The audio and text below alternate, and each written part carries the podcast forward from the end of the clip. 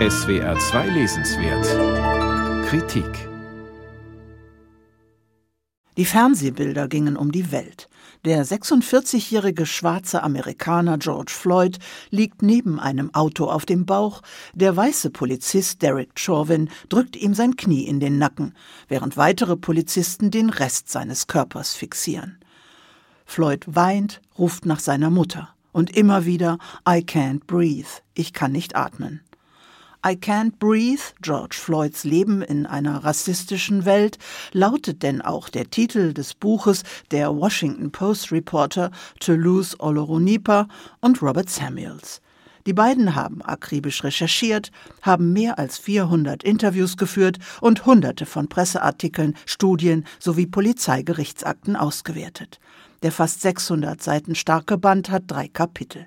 Das erste erzählt George Floyds Leben, das zweite widmet sich seiner Festnahme und das dritte arbeitet den Prozess gegen die daran beteiligten Polizisten auf und geht auf die politischen Folgen des Falles George Floyd ein.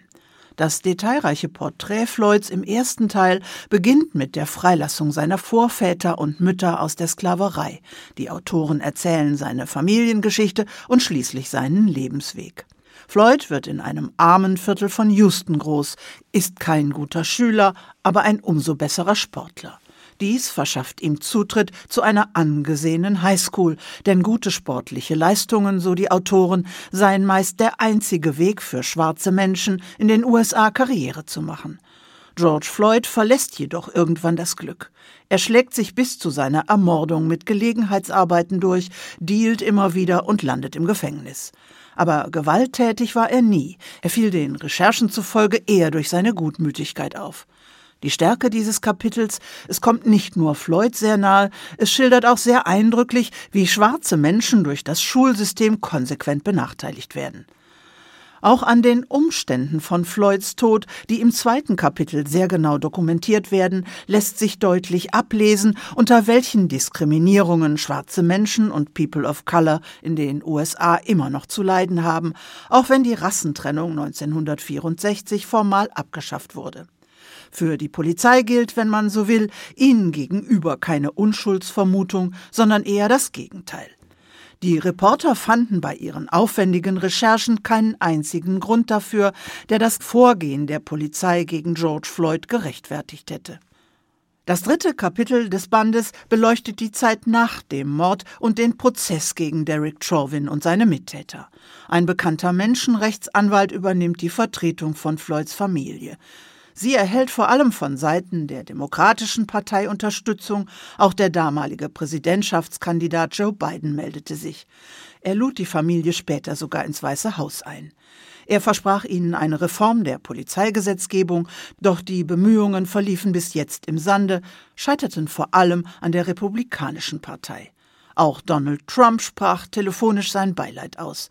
Als es im ganzen Land zu Protesten wegen der Vorgehensweise der Polizei gegenüber Floyd kam, zeigte er sich aber als Scharfmacher im Umgang mit den Demonstranten und keinesfalls als Anwalt der Sache der schwarzen Bürgerinnen.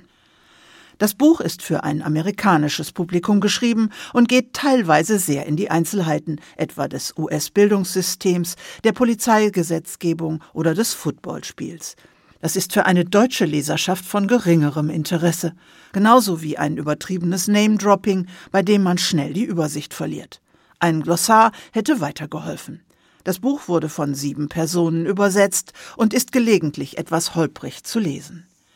Wer sich mit den USA und speziell mit der Frage der dortigen Rassendiskriminierung befasst, dürfte aus I Can't Breathe jedoch viele Erkenntnisse ziehen.